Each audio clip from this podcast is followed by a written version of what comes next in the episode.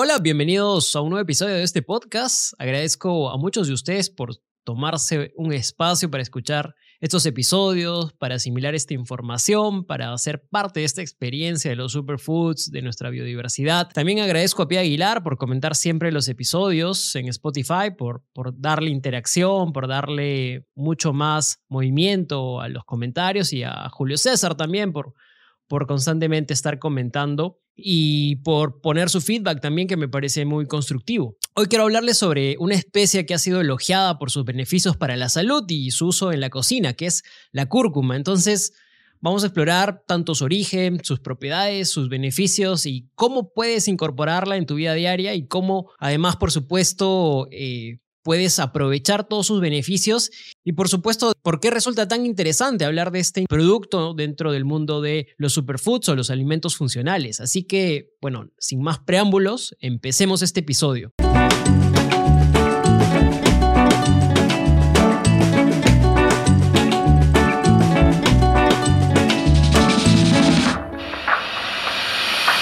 Pero bueno, antes de empezar, como siempre, solo recalcarles que este podcast está disponible en múltiples plataformas. Saben que está en Spotify principalmente. También lo pueden encontrar en YouTube, en Google Podcast, en Apple Podcast.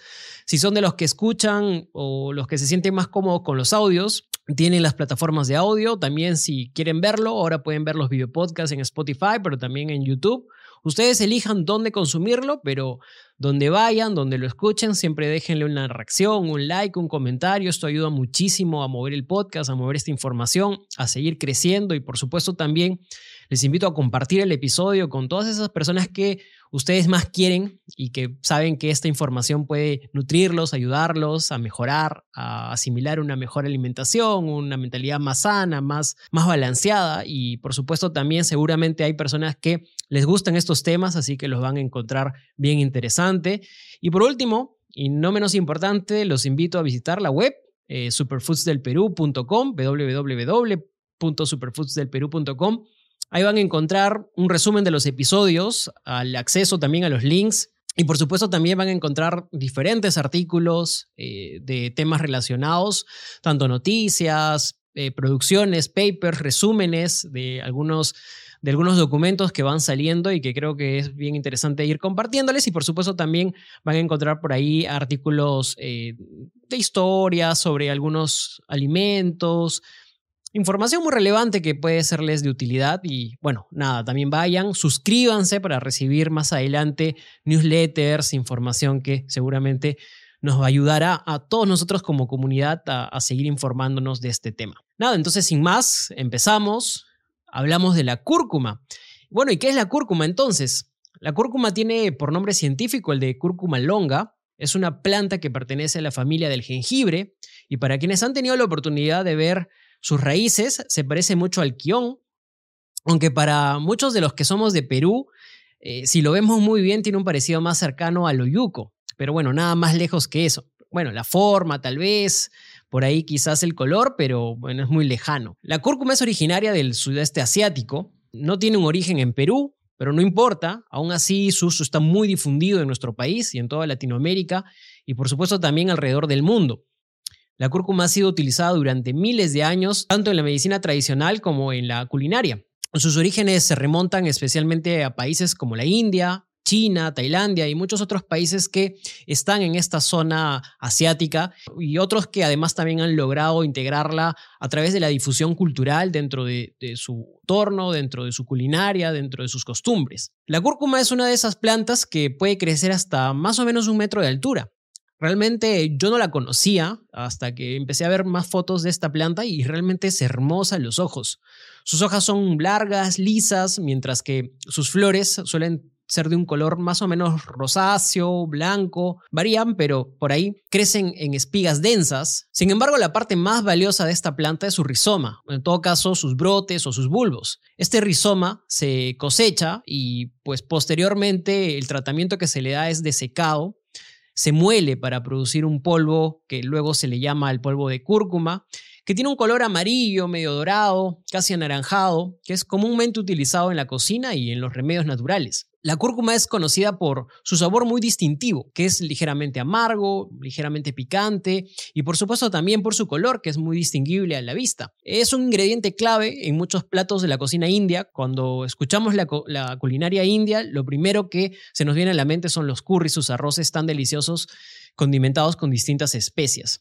Y también se utiliza en la medicina ayurvédica, que es una forma de medicina tradicional india, por sus propiedades curativas, sus propiedades sanadoras. Hemos hablado de esta forma de medicina alternativa en uno de los podcasts que tuvimos con Andrea Soria, así que les invito a escuchar este podcast que fue tan largo que tuvimos que dividirlo en 2 episodios. Así que está muy bueno y yo de cuando en vez lo recomiendo para aquellas personas que buscan métodos alternativos y por supuesto conectarse un poco más con esta nueva mentalidad, esta espiritualidad. Pero bueno, lejos de ese paréntesis, la cúrcuma es más que solo una especia.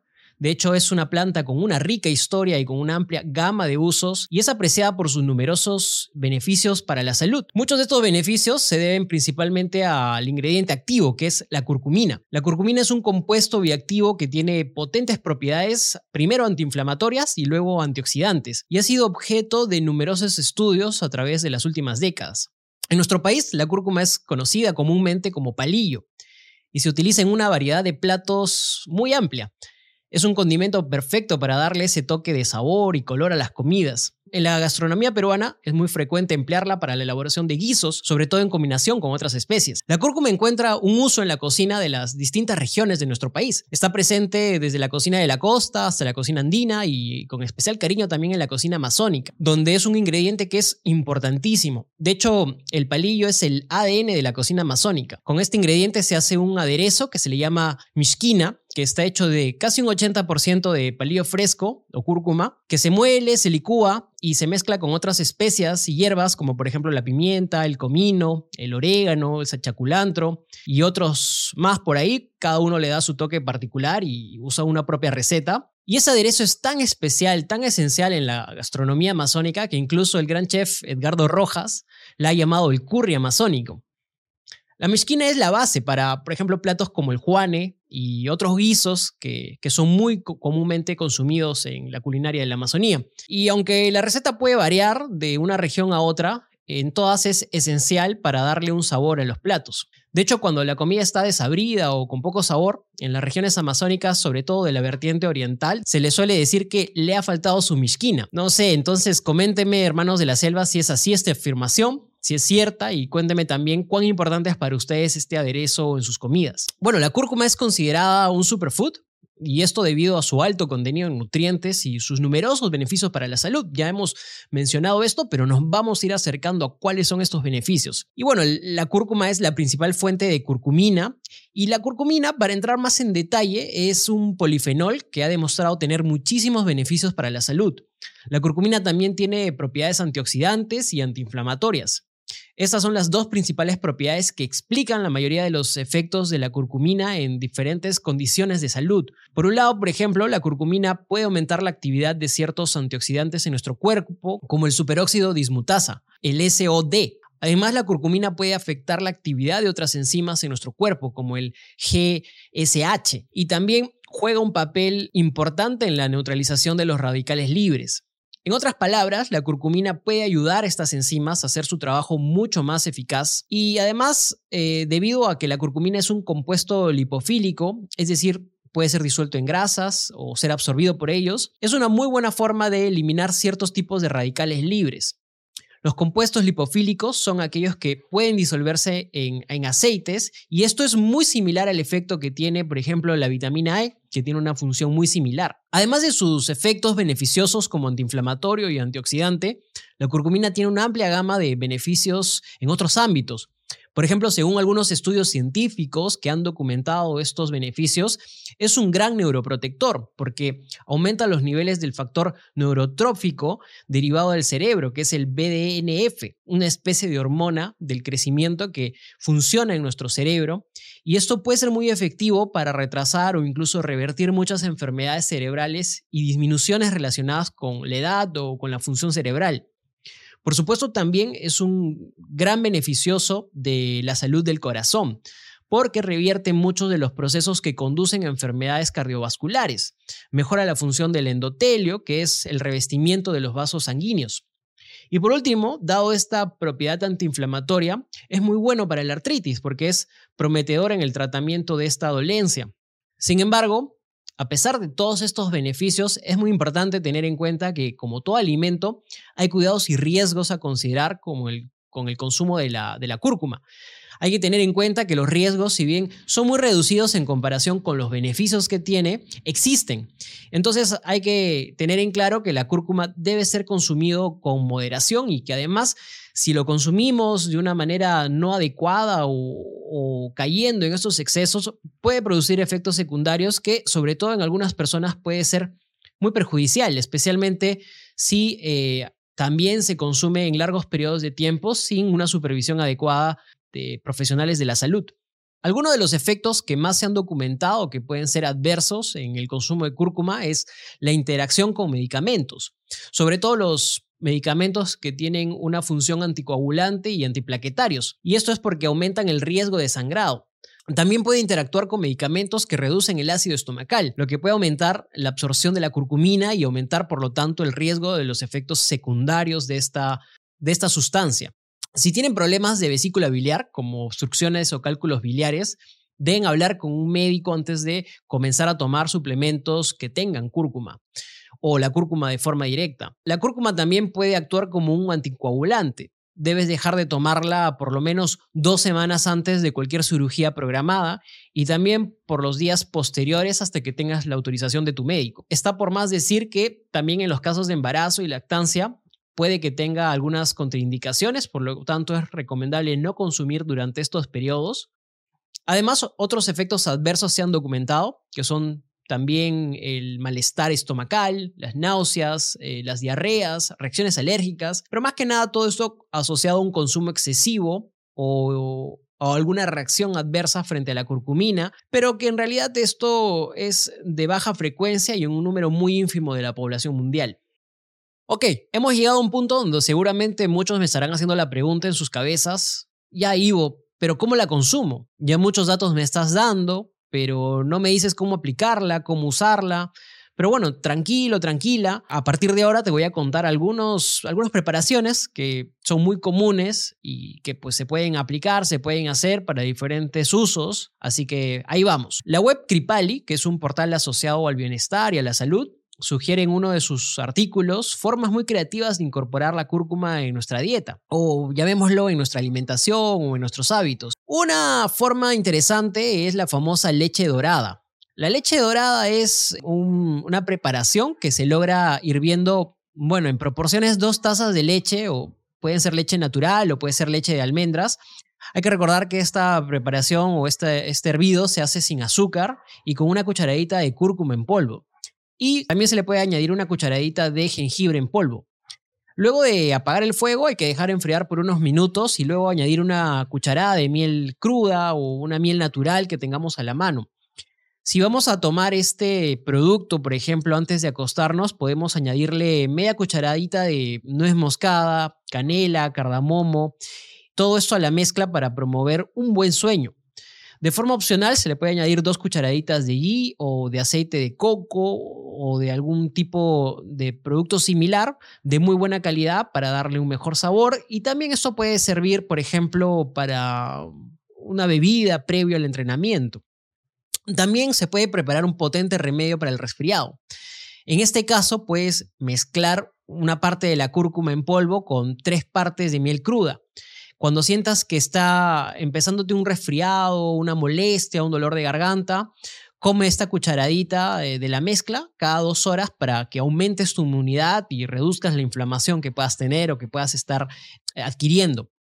También se la puede utilizar en sopas. Se añade una cucharada de cúrcuma en polvo en cualquier sopa que sea de nuestro agrado, una sopa de verduras, por ejemplo, junto con mucho orégano fresco para eliminar cualquier infección o molestia o síntoma que podamos estar teniendo al acecho en nuestro cuerpo. Bueno, también hay una opción de ponerlo en tus huevos, puedes ponerlo en tus huevos fritos o en tus huevos revueltos. Esto hace que el sabor no cambie mucho, se atenúa, y pues por mucho tiempo esta técnica fue muy utilizada para niños, por ejemplo, a fin de que pase por desapercibido la incorporación de la cúrcuma, sobre todo cuando los huevos estaban revueltos y así los niños podían comerlo.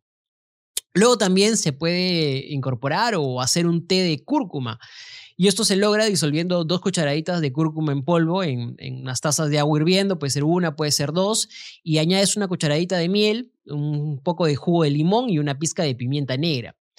Y también se puede utilizar en un mix de sal, puedes utilizar una moledora, por ejemplo, de sal gruesa de maras, con pimienta, con cúrcuma y esto, y también le puedes añadir si quieres cilantro, comino y algunas otras especies adicionales y espolvorearlo en tus ensaladas, en tus comidas, darle un mejor sabor a lo que estás consumiendo. Por supuesto, también puedes consumir la cúrcuma en una suerte de break, de brunch o de comida muy breve, ¿no? De un bocadillo, añadiendo una pizca de cúrcuma, canela, nuez moscada, clavo, cardamomo, por ejemplo, a la masa de un panqueque. Esto va a hacer que el panqueque tenga un toque picantito, pero al mismo tiempo sea un plato muy saludable, muy nutritivo. Y bueno, por último, están algunas opciones más líquidas, como añadirlo a los batidos, a cualquier batido que tengas, y esto puede ser una muy buena opción si lo quieres usar como pre-workout. Es muy importante tener en cuenta que la cúrcuma se absorbe mejor cuando se consume con pimienta negra o con grasas, por lo que es una muy buena idea añadir una pizca de pimienta o de algún tipo de aceite, por ejemplo, aceite de coco o un poco de palta, alguna preparación. En el caso de la pimienta negra, esta contiene un compuesto llamado piperina que mejora la absorción de la cúrcuma y sin la piperina, gran parte de la cúrcuma simplemente hubiese pasado por desapercibida en nuestro sistema digestivo sin ser absorbida de manera muy adecuada. Algunos estudios han demostrado que la piperina puede aumentar la absorción de curcumina en el cuerpo de hasta un 2000%. Y eso se debe a que la piperina inhibe ciertas enzimas intestinales y esto logra aumentar la cantidad de cualquier suplemento que se pueda absorber en el cuerpo. También puede ayudar a ralentizar el metabolismo hepático de la curcumina, permitiendo que éstas permanezcan en el cuerpo por más tiempo. Y así, Superfood Lovers, hemos llegado hacia el final de este episodio donde hemos dedicado nuestros minutos a explorar este maravilloso alimento, este maravilloso superfood, la cúrcuma. Hemos visto un poco de sus orígenes, su uso e importancia en la cocina peruana. Hemos explorado sus beneficios, sus propiedades, su compuesto principal y sobre todo hemos visto de qué manera podemos emplearla o incorporarla a nuestra rutina diaria. La cúrcuma es verdaderamente un superalimento. Es una maravilla.